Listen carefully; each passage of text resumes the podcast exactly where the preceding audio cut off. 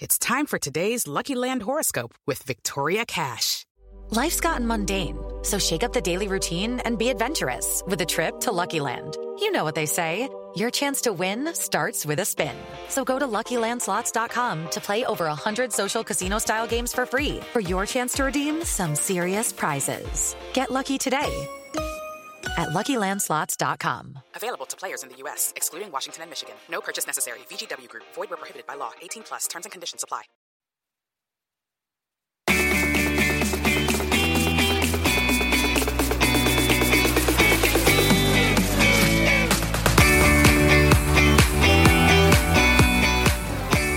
Welcome to Sourcing Journal Radio, our weekly check in with apparel insiders and thought leaders, which spotlights a variety of topics currently driving change in the market. Welcome to Rivet Radio. I'm Edward Hertzman, the president of Sourcing Journal and Rivet. Today we're speaking with Sarah Ahmed, the founder of Warp and Weft, the direct to consumer denim brand. Sarah, thank you for speaking with us today. Thank you so much, Eddie, for having me. Of course, of course. You launched Warp and Weft as a size inclusive direct to consumer brand in 2017. Two ideas that have become major buzzwords in the denim and, and fashion industry in, in general. Why did you see this as an opportunity? Was there an aha moment that made you say, hey, we need to do this now? Well, Eddie, you know, I think that all of us who ever went jean shopping um, always went to the store, wore the jeans, and there was always something wrong with them. And I think that's ridiculous. Something that you put on in the on your body every single day, something that is an essential, something that is part of your core uniform, should a not be expensive. Two should fit you right out of the box, or right, you know, when you get it in the store, and you would only need to get a tailor. And three should be sustainable. And what I wanted to do was create a brand that was had mass appeal, that had all the, you know, the the aesthetic and the style of premium and luxury, but was made in the best possible way. And I think a lot my history in premium, you know, my family are de- we're denim manufacturers. We, you know, we have another brand, and all these learnings made me see very point blank that there was a huge opportunity for a a mass, direct to consumer, inclusive, and sustainable denim brand. So I couldn't agree with you more when it comes to price, but but how do you keep a premium quality jean under a hundred dollars? Well, the key is vertical integration, right? Like, and I think now more than anything, people are understanding supply chain. They're understanding the importance of sustainability. They're, they're going deeper in what that means. Um, and especially with this whole pandemic going on people are learning more about the whole supply chain more than ever. And with us uh, we have everything from spinning to final finish garment on one unit which gives us this unique which gave us a unique advantage before in terms of price and being able to track our product from start to from soup to nuts but now gives us an in like an increasingly sort of bigger advantage because now we are able in this new landscape where there's this huge disruption globally in how things are getting made where they're coming from like there's so many hands that changed and we are able you know we create everything on one unit which you know reduces the cost but also increases the innovation. So with us in our mill, we are we innovate from fiber to finished garment, and we're able to say an average pair of jeans uses 1,500 gallons of water per jean. Ours uses less than 10. Our jeans use use less than one kilowatt of energy, which is crazy because we have solar power on. We are we are powered by solar. We have water treatment plant. All of these things add up to not only savings for the customer, but also beneficial for the environment. You know, I think you made a, a very interesting point. You know, a lot of these brands that have emerged over the past few years really were marketing games or marketing strategies. You know, invest heavy on the consumer acquisition costs. Um, we'll figure out the operations later. Um, you guys kind of have, you know, strengths in all of those departments, owning various brands under the portfolio, owning factories, owning mills. And I think that to your point, um, when uh, all the shakeout of COVID uh, is over, I think it's only those that understand the supply chain, understand operations, understand logistics, um, understand consumer preferences are really going to be able to survive because what we're seeing is that's what's really separating the winners from the losers um, uh, more so than ever now. So um, I think you guys are really in a, a very unique position moving forward. Thank you so much, Eddie. And I couldn't agree with you more. I think that, you know, for the past couple of years, um, it was very concerning to me that so many of these millennial direct to consumer brands were paying hundreds of thousands of dollars to agencies and for just design and aesthetic. And everyone was like, let's figure out the product quality, the supply chain. All of it was later. People were raising tens of millions of dollars and it was going to waste. Like you you have brands d2c brands that are like they you know they're uh, millions of dollars on like uh, plastering posters on sides of streets that is temporary. But there was no investment in actual infrastructure. And that really is now showing. And you i was so worried when all these d2c brands were hiring like crazy creating false expectations and false jobs for a lot of the people in their 20s and 30s and now all of that's going to crumble because also before COVID, there were a lot of D2C brands that you know you hear more and more stories about how they didn't create sustainable infrastructure. And with us, we didn't want to pay hundred thousands, hundreds of hundred thousand dollars for a branding agency that would be able to, you know, that that would make us look like every other D2C brand. We wanted to create the best possible product. And I think that, you know, that was you know, our priority was different. We weren't the sexiest person in the room for a very long time. We didn't look all shiny and, you know, like uh, like Helvetica all yeah, at all. But we were building a product that actually sold. And in two years, like the numbers prove it, right? In two years, we or we sold something like seven hundred thousand pairs of jeans, which is crazy. Yeah, I mean, I, I am worried. I'm I'm worried with the. I agree with you, and I'm worried for a lot of these companies. Um, I I think that you know they were trading off of you know hopes of one day converting customers into profitable customers, and I'm not quite sure what the VC environment's going to look like. You know how they're going to continue to raise money. Um, a lot of them ventured into brick and mortar, which I do want to talk to you about in, in a in a couple minutes. So I think it's going to be very interesting. I think unfortunately, um, of all the industries to get hit, the, the fashion industry is going to be um, one of the hardest hit industries. We were we were on rocky you know ground before COVID. You know the bankruptcies kept every year was another. 2018 was more uh, record bankruptcies. 2019. So I think 2020 uh, is going to be scary. But I think you guys are are well positioned. Um, you know, and I want to talk about something else because another big problem with DTC uh, brands that that we often don't hear about is the massive return rates. Um, and, and, you have uh, said to me in just you know offline conversations that you guys have managed to keep your return rates very low. Um, so so that is not the, the that is not the norm. What steps do you have in place to ensure consistent fit? And are there tools that customers can use to to to accurately find their fit when they go to your site? You know, how are you keeping that that return rate so low? You know, Eddie, it's, I love that you asked me this question because it's the question that I am the most proud to answer. Firstly, VCs, right? Like when you're talking about when you are when you are when you speak to a VC as a young brand, and when you're on this sort of radar, um, they all call you, and they are so quick to quantify the customer in terms of numbers and acquisition costs and this, but they don't really know the customer and they don't care to know the customer. All these big brands and you know like young ceos got seduced by all the money and they didn't realize that they were sort of selling their company to someone who really didn't understand their customer. And if you don't understand your customer you cannot create relevant product. And for us it was customer was number one. Understanding the customer we're testing the customer and we every fit of ours and we've had some that do better than others and and it's so crazy. The ones that do better than others are the ones that have been fit tested through our actual process that we've put in place. First, we fit test everything on zero to 24 mannequins, modeled, and then real people. And that is that sequence we do not compromise on. Every time we have compromised on it and cut a corner, we have received a higher return rate. For our core styles, actually, our return rate is less than 10%. Because when you fit enough people, when you understand also how a fabric moves, how a fit works, how it moves on the body, and what, you know, when you look in the mirror and you understand, you talk to someone of what they're going through when they put the jeans on, you learn to intuitively design. And you cannot, and a VC can never understand that.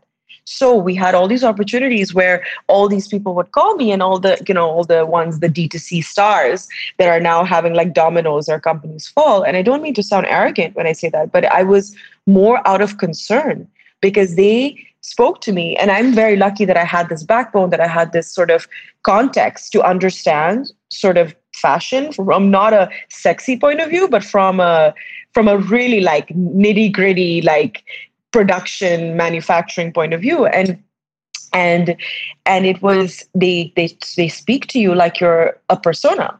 Like for them i was a very digestible version of a minority ceo immigrant living in the united states doing something as american as denim.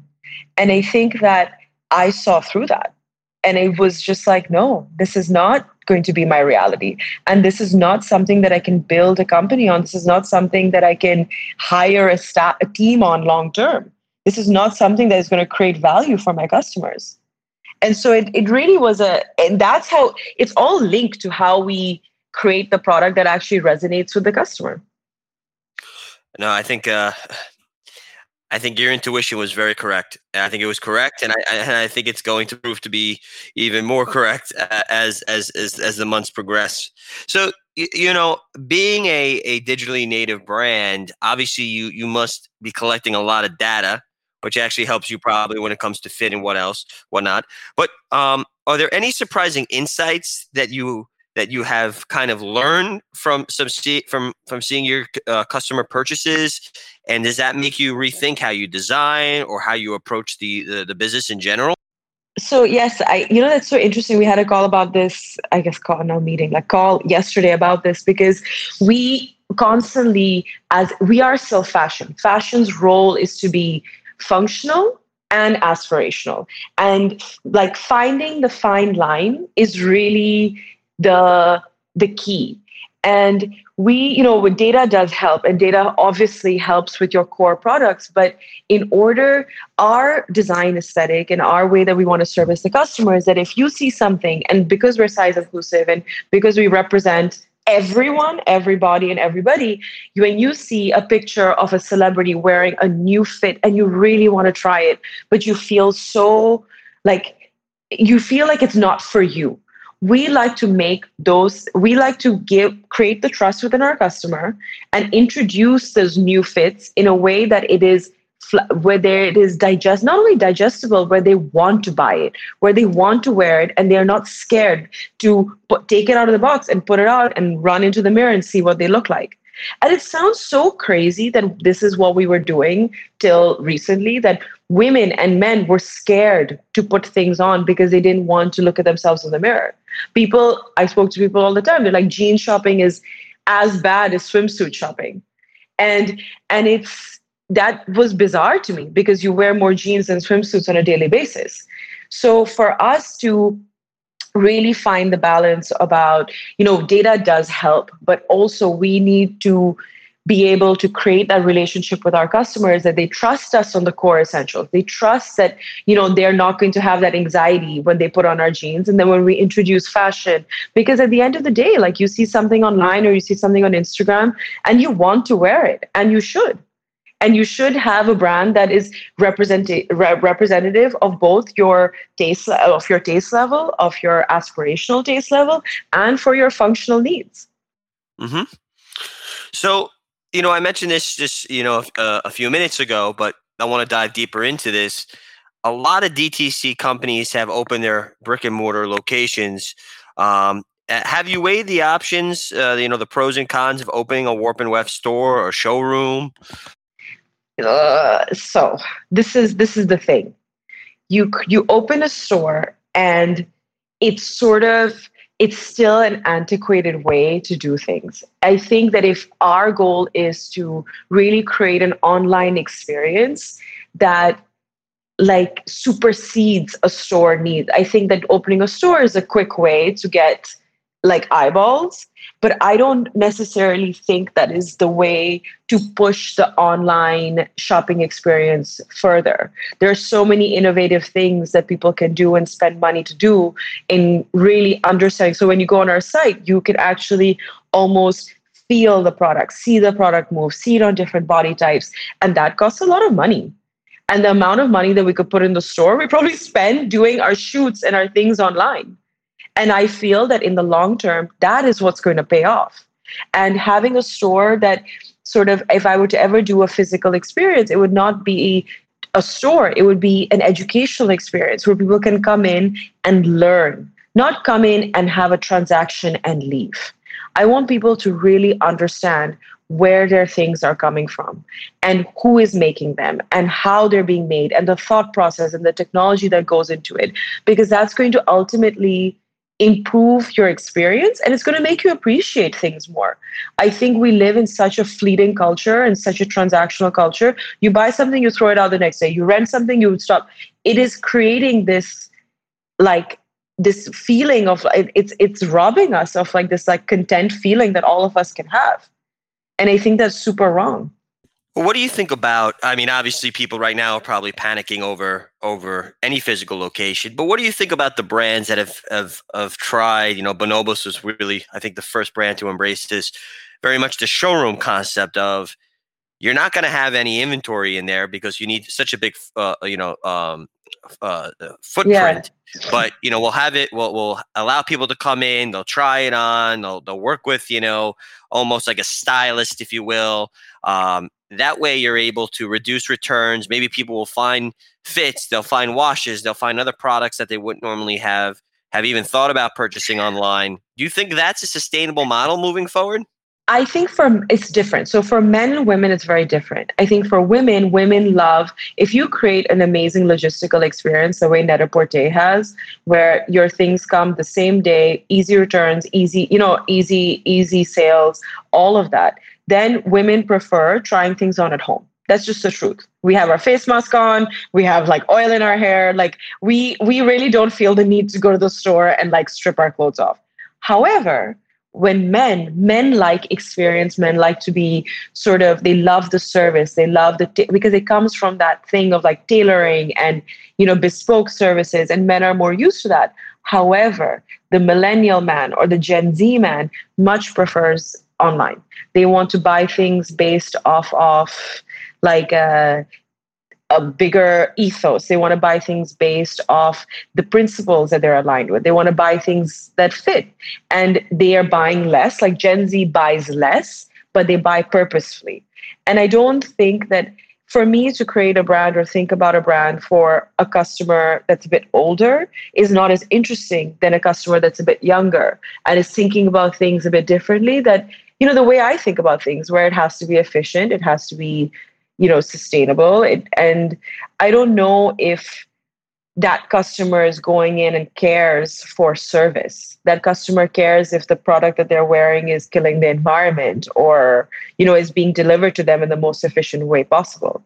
So i think the priorities have changed but i would love to do a educational experiential thing because i really do think that people really don't understand that their favorite things come are made by people who don't look like you, who are from the same religion as you, the same skin color as you, but they're your favorite things. And it's really worth understanding how those things were made. And that's, you know, if anything, it's going to promote sort of this global understanding and empathy for each other and a respect. No, I think that's that's uh, very well said. Very well said. Um, so another obviously uh, means of distribution, if it's not you know uh, direct to consumer and it's not you know brick and mortar, is wholesale. Um, is it something that you've considered, um, and and why or why not?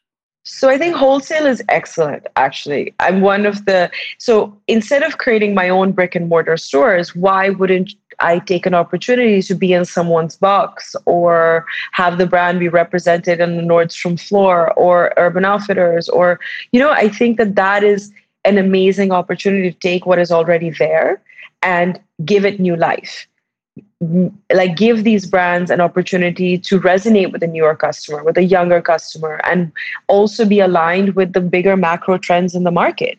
And i think that that's something that you know i don't want our brand to represent it as a rack with other jeans again the experiential educational component is key. Like you need the brand to be represented in a way where it really spotlights not only the product but it spotlights the story and the core principles of that product because that's what makes products really stand out is that not only do they look amazing on your body and you feel amazing in them but they are made using the best possible practices and the best possible intentions. And understanding that only increases your increases your um, what is it like it, it increases like your you resonate more with the customer and at the end of the day people want sales and that's what it is that's what it takes to make a sale these days no, I agree with you. So, so let's pivot the conversation for a moment, and let's talk about sustainability. Obviously, big word. It's used by a lot of people. It's a big buzzword right now. I, I'm I'm starting to get a little frustrated with it because I think that sustainability without traceability and transparency is is is is a little bit um, a little bit of a facade. Some some companies are using it to just kind of like cause market or greenwash their way into the conversation. You guys obviously being completely vertical, control the, the water usage, control the energy usage. So sustainability for, for you and your brands is probably very different than the average brand that's that's relying on third party manufacturing. But I'd like to get your take. How do you approach it and what does it mean to you? You know, Eddie, you probably actually your Rolodex has every major and minor player in manufacturing in the world. Like you, you can call anyone up in any field, whether it's denim or, or you know, and beyond, and you like you know everyone, and you know that all the manufacturers and the suppliers are there's are frustrated with all the greenwashing. You know that there's a new fashion designer every day that says, okay, one button is sustainable and they put a sustainable tag. And we all as an industry roll our eyes. And I think that needs to stop, right? Like, and I think that the more brands that are doing it right, and there are a lot of brands that are doing it right, give more access to the customer to see behind the scenes of how their products are being made. I think Everlane does a fantastic job. I think Reformation does a fantastic job. And I think that these brands are the ones that are also resonating in terms of style and sustainability with the customer. And the more visuals you have out there that kind of bear all, the more the other brands will be whittled out. Like the, no no customer, you know, a customer is going to see everything very flatly and they're going to make the choice for the one that they know more about. And I think that the brands that are depending on third party suppliers they really they they need to do their homework they need to not just be like oh my god i want to make a fashion brand today because i have this point of view no i want to create something that's actually going to add to the product matrix and add a, in like a unique perspective because what was happening was every influencer with above $100,000 was trying to shop a deal to make a fashion brand. Why? What gives what what gives them the perspective or the influence to do so. It makes no sense. People need to create, go back to creating products because they want to, and it's an actual need to, not just because they want to make a quick buck. And it's going to become increasingly difficult now in this new landscape as well, because there's just not enough fake money and inflated money to go around you know it's it's interesting you say it and and, and it's very difficult for me because I, I i i play this fine line right? You know so you know having having Sourcing Journal having rivet it's a great platform. Uh, to your point it, it's i joke that i become a retail therapist these these, these past few weeks. I i i've, I, I've had uh, billion dollar entities all the way down to the small mom and pop players call me trying to get my perspective on, on what's going to happen. And, you know, I, I wish I had a, a, a, more bullish outlook into the future. But I, I agree with you. It's it's very difficult having having not only traveled to the majority of, of these countries, and as you know, I've I've been to countries like Pakistan and Bangladesh and Vietnam, you know, multiple times. I do get very frustrated um, by some of the the claims that people are making. And I get even more frustrated by brands that make claims and they haven't even taken the time to understand how to trace things. You know, they're not going back to the to the fields to ensure that they have transaction certificates for for the cotton or the recycled polyester or whatever it may be. You know, they they they just rely on you know their agent or they rely on their factory and and i don't think they have malintent. I don't think they're trying to cheat anyone but they don't have a strong understanding of how things really work. And to your point anyone could put a label on something today and claim something and until the industry has some governing body or some you know we have some pre competitive collaboration where we all get into a room and say hey we're going to agree on this. We're all going to we're all going to play by this. Let's compete in the aisles. Let's compete on the you know on the on the screen or, or you know metaphorically speaking. But we have to agree on some metrics or it's just going to become you know chaos because everyone's going to claim various things. And i think it's it's very frustrating to people like yourself who've invested a lot of money uh, in, in building an infrastructure that is sustainable. And sustainable is not a definitive term right? It's it's it's, it's an evolving process you have to constantly be um, upgrading your facilities or how do i become more sustainable right so i think that's another thing is it someone could have really be focusing on water, but really not focusing on CO2 emissions, or someone could be focusing on chemicals, but maybe not on X or Y. So I'm sure it has to be very frustrating to be in your position on a day to day. Firstly, Eddie, thank you so much. And it's it's not frustrating actually because um, firstly, what you were saying about the governing body and playing like ha- leveling the playing field and being like okay now let this the baseline has been set. Now let's compete is something that everyone needs to get together and discuss. Because it's not about who can manipulate the customer more into convincing that you're more sustainable. It's really now become serious about actually having a responsibility to our planet. Like and i think that social that's a whole different conversation but social responsibility is something that is truly lacking in the in our culture. And it comes from this transactional culture, fleeting, you know, you just throw away. And I hope COVID teaches people one thing that do not overspend, do not overbuy, conserve, use what you have, learn how to stay in place. And I see a lot of people cracking at the seams with these concepts. They just cannot understand. And I think that it's kind of it's not sad it's just a reality and it's going and the world it's we're all self-correcting. But as far as the frustration i actually you know eddie like you know i you've seen you've come to pakistan so many times and you know and you've seen us and you know us and you know other people that you know it, you know in other parts of the world that sort of share the same values. We are long-term people. We know that yes there will be a short-term younger cooler louder voice that is going to talk about whatever sustainability but we know that sustainability is an ongoing process. It's a it's a humbling process. And those who say they have the answer have no clue what they are talking about. Because as you said you can't just think about co2 emissions and not think about water or think about the the fibers. You have to think about everything. And and and having that holistic picture and really delivering a product that is sustainable on all the major points it takes time, infrastructure, money, and vision. And not many people have that. And I'm very, I actually don't stress about it because I really don't think that people have that. And the people who do are going to be long-term players. I'm in a very lucky position that we are, you know, not only around. I come from a family that's so dedicated to it, but I'm also around so many people in the in in the retail, you know, in the in sort of the uh, B2C space, and it's it's that are on the same page, and we're constantly challenging each other. But if you live in a fool's paradise, if you're only around people like VCs and investors who are going to make you feel like, you know, uh, invincible one day and break you down another, that's not a way to actually create brands that matter. And so it, it really, I don't know if I answered your question, but the way I the way I think about it is you have to think long term, and usually the market corrects itself. No, it, it definitely does. And I mean, we're seeing it correct right now.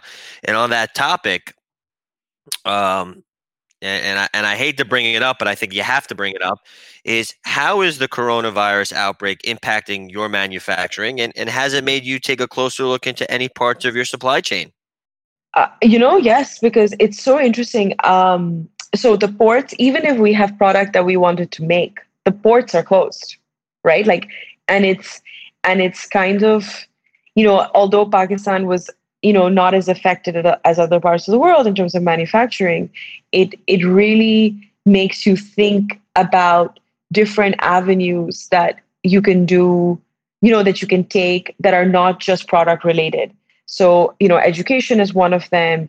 Looking at looking you know taking a step and seeing are we doing it uh, this efficiently? Why do we need to make so much product? What can we do with our excess inventory that already exists overseas? And i think finding sort of those ways to and you know it's it's kind of crazy. When you start looking at that you see how much inventory you really have what you can do with you what is already made that and already in the states and you know working around that and working with vendors and customers and explaining that story. And i think that at the end of the day like reduces the problem to begin with where there's too much product. So i think that our strategy is make less people are going to buy less and that's okay. Nobody needs to be selling so much. We don't we're adding to the problem. And i think that you know business people are like what is this girl on? But it's the truth. Find different avenues for income. Do different things. Maybe live a smaller life. Like that's okay. People are very scared of that. But it's okay. It's okay to do different things that are not necessary like and for me i think it personally like it we had a conversation with our team. We're like listen we wanted to focus anyway on representing humans all humans all bodies and telling their stories and focusing more on the human spirit and and now let's use this year as an opportunity to sell less and send less marketing emails and more emails that celebrate people so we really like took this as a huge positive. No, I think that's smart. You got to make the best of of the opportunity, uh, the best of the situation, and there are opportunities. I hate to use that word, but um, we all can't put our, our head in the sand and, and wait for it to pass. We have to figure out how to how to how to use this moment in time to reassess our businesses and how to connect with our customers and those that are creative and think outside the box will, will come out of this successful to your point those that were already on the on the brink won't, and those that are just waiting for the next check from from whether it's a VC, their investor, or, or a bank, um, probably weren't financially secure beforehand, and, and probably won't make it uh, afterwards anyway. So um, I, I, think it's going to be uh, it's going to be very interesting. Luckily for us, we're going to have plenty to, to, write about. I just wish it was uh, more positive topics. So, last question. I know I've taken plenty of your time right now. Um, what's closing thoughts? You know, what's next for Warp and Weft in in 2020? Uh, you know, it, actually, what's next for us is really not that different than what we had planned anyway for 2020, which was really focus on our customers, learn from our customers. And we're starting this amazing new initiative where people can tell us we can create a jean, like we crowdsource a jean where we ask people what they want to see from us. And we really take the time to hear because we're so stuck in seasonal businesses and delivering and the the the just the noise of everyday life that we were really even as a brand dedicated to hearing our customers i really didn't think we were doing a 10 out of 10 job actually hearing them. So now for the next few months at least we want to hear them we want to hear what they want to see from us. They want to, we want to see, we want them to poke holes in our business. They want, we want them to challenge us because that's the only way that we're going to ride the storm and come out sort of victorious. I think that's great, and listen, we we're, we're happy to have you. We, we love we love what you're doing, and I hope you come back during more positive times. We could talk about you know the aftermath and all of this, and to see how um, you know your takes on uh, life. I call it ACBC. Love what, it. Uh, what what uh, what AC will look like and, and and how the industry is shaping up. But Sarah, it's been a pleasure. I always enjoy Thank you, Eddie. you. Likewise. Um, please, please, stay safe and healthy. Send send send my regards to your family and your team. And, and um, let's let's talk again very soon.